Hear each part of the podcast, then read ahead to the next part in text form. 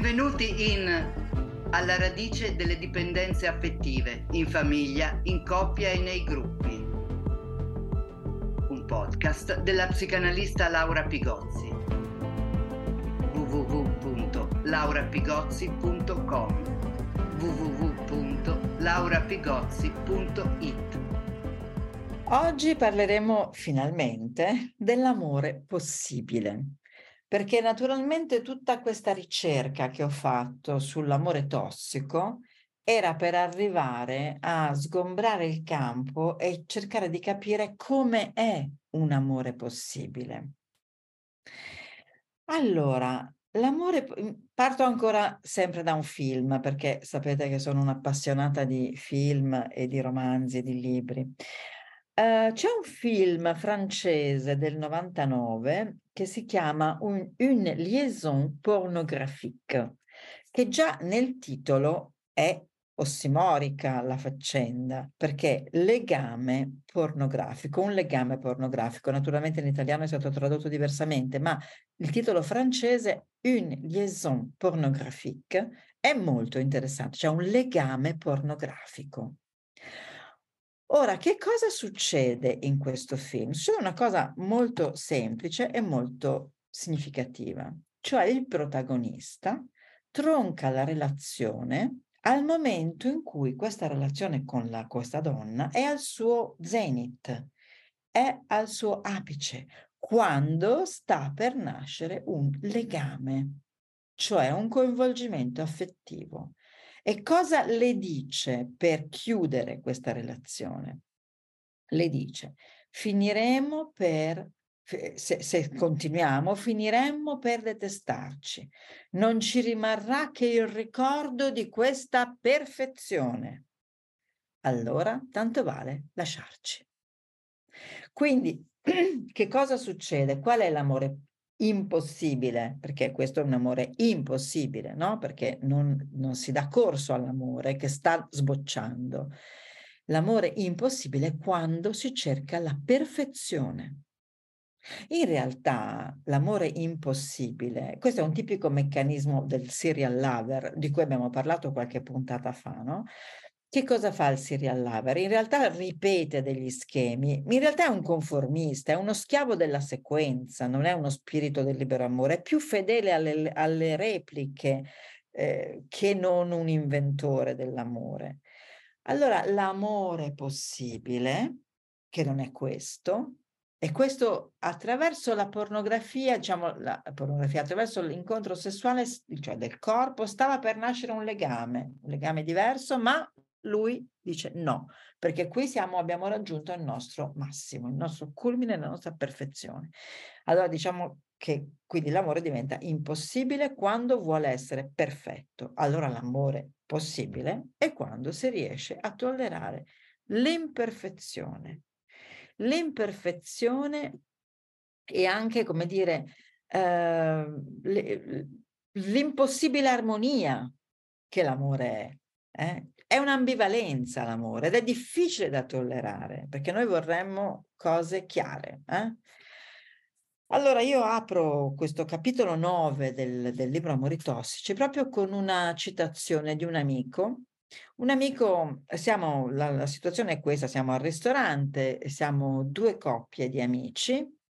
Eh, tra l'altro questa coppia di amici è una coppia di amici recente e dunque io in quell'occasione siamo a questo tavolo di ristorante in, montagna con un bellissimo panorama davanti, stiamo mangiando delle cose tipiche montane di una persona che fa anche le sue, ha le sue mucche, insomma i formaggi suoi, quindi il, il pranzo naturalmente tu non lo, non lo, puoi ordinare che ti porta lui quello che ha deciso di portare, insomma quelle tipiche situazioni no, da domenica, infatti è una domenica a mezzogiorno, si vede il lago in lontananza, mangiamo questi gnocchi al formaggio stupendi, eh, chiacchieriamo amabilmente, sorseggiamo il nostro vino e a un certo punto io dico sì, sto conclu- cosa stai facendo? Sto concludendo un libro sull'amore.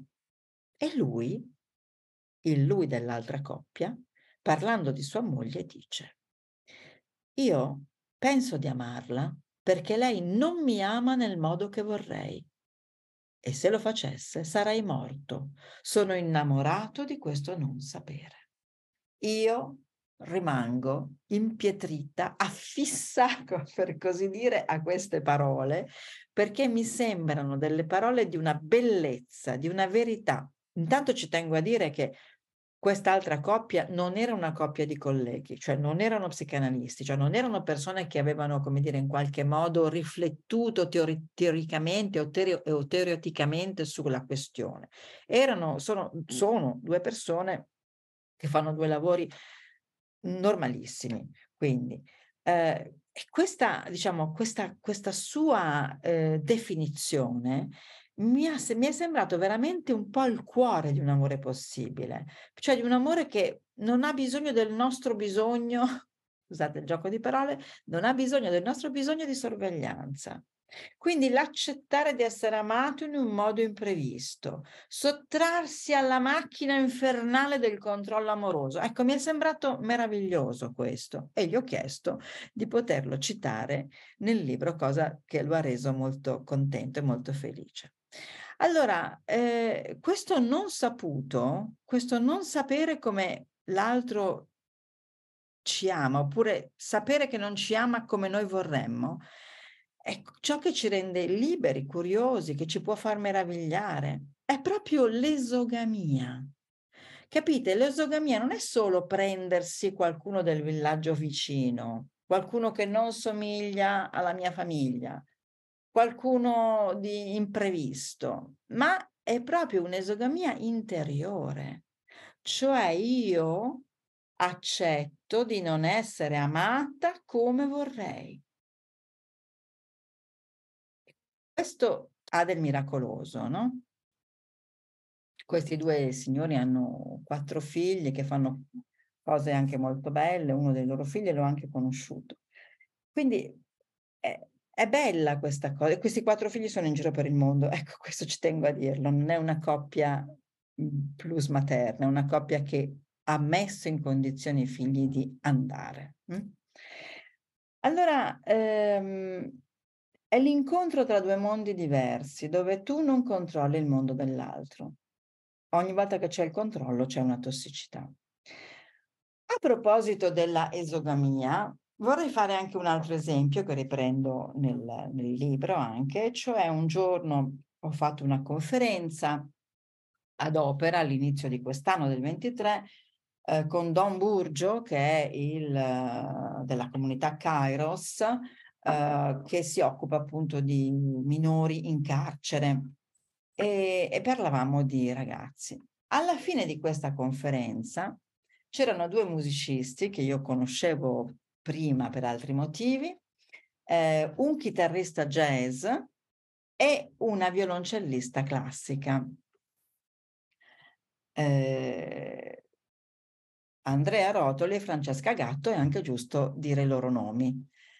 Questi due musicisti, quindi quanto di più diverso si poteva immaginare, hanno deciso di collaborare insieme in una scuola di musica per ragazzi e quindi, eh, come dire, si sono incontrati, hanno fatto incontrare le loro sonorità suonando insieme per un progetto sociale rivolto ai giovani. Questi due musicisti li abbiamo chiamati per aprire e chiudere la conferenza e naturalmente eh, io sapevo no, che poteva essere un azzardo perché chi si occupa di musica sa che non c'è niente di più distante tra un, un musicista classico e un musicista jazz. No? Peraltro c'è da discutere anche su questa informazione, però normalmente nella, nel pensiero normale si pensa a questo. Allora hanno creato una sonorità così curiosa che è stata veramente interessante. Io alla fine della loro performance ho proprio detto in pubblico, ecco, questa è la musica di un amore possibile. Quindi di un amore che eh, imprevisto, imprevedibile, nuovo, inventivo, che fa incontrare due universi così diversi.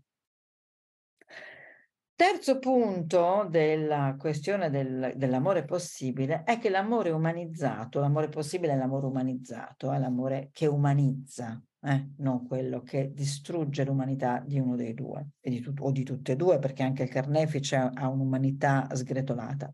L'amore umanizzato, l'amore umanizzabile, l'amore che umanizza, è anche sempre un amore sociale.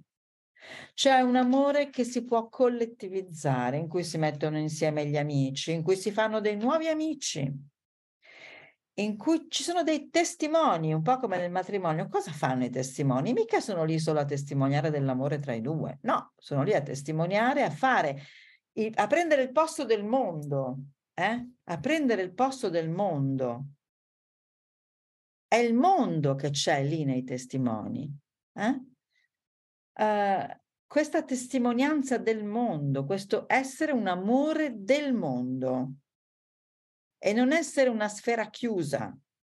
La sfera chiusa è la, l'ambito del seduttore, del capo, l'ambito del fantasma, no? L'ambito della mamma e del bambino, dell'infantilizzazione, l'ambito del seno, no? Che è una sfera chiusa. Eh, invece l'amore umanizzato è sempre aperto, è sempre sociale. E concludo questa questione dell'amore possibile dicendo che l'amore possibile è come una membrana cellulare che scambia eh? esogamico e endogamico, simile e dissimile, scambia tra dentro e fuori. Ma la figura, questa volta una figura matematica, topologica, che voglio evocare qui, è quella che, di cui ci ha parlato Lacan del nastro di Moebius. Il nastro di Moebius eh, è un nastro in cui le due estremità, quando si congiungono le due estremità, si dà un giro in modo che si, si girino. Ora, se questa, questo nastro di Moebius è fatto in modo per cui se una formica percorre una ban- la banda del nastro, entra dall'esterno all'interno, dall'interno all'esterno senza cambiare lato. Allora, questo mettere in collegamento l'esterno con l'interno, che Lacan usa come l'astro di Möbius, per dire che l'inconscio dell'uomo è anche estimo, cioè interno ed esterno, è in collegamento, che poi, come diceva Freud, ogni psicologia individuale è anche una psicologia sociale. Questa questione che, che diciamo, l'inconscio non è, come dire, nel fondo delle viscere, ma è nella gestualità di un corpo che si muove nel mondo, che ha relazioni, l'inconscio è dovunque, è dentro e fuori, è nello scambio tra dentro e fuori, allora questo nastro di Möbius mi è sembrato una bellissima metafora che io potevo utilizzare anche per dire dell'amore possibile. Allora ho immaginato, anziché la formica che, che percorre il nastro di Möbius, ho immaginato i nostri due ballerini di cui avevo parlato in qualche puntata precedente, nella puntata dell'amore del confine. Ho immaginato i nostri due ballerini che ballano proprio sul nastro di Moebius. E quindi che ballano non solo con una distanza tra di loro, non solo con ognuno fa delle variazioni e delle improvvisazioni, ma anche ballano percorrendo l'interno e l'esterno in continuità. La stanza dell'amore e il mondo sociale sono in un nastro di Moebius, sono in continuità. Grazie. Avete ascoltato un episodio di Alla radice delle dipendenze affettive, un podcast della psicanalista Laura Pigozzi. Segui il podcast e i nuovi episodi scrivi a Laura Pigozzi. Tutte le informazioni in www.laurapigozzi.com www.laurapigozzi.it